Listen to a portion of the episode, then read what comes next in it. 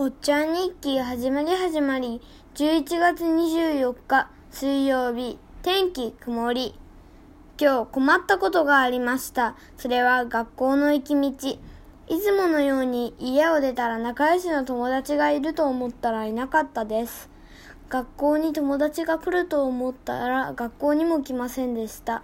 遅れても来ませんでした。その友達はお休みだと思いました。でもそれが本当かはわかりません。どうしてかというと、その友達は違う組で、その組の担任担任の先生にも聞いていないからです。だから明日学校に来ると思うので、その時に聞こうと思います。これで終わりです。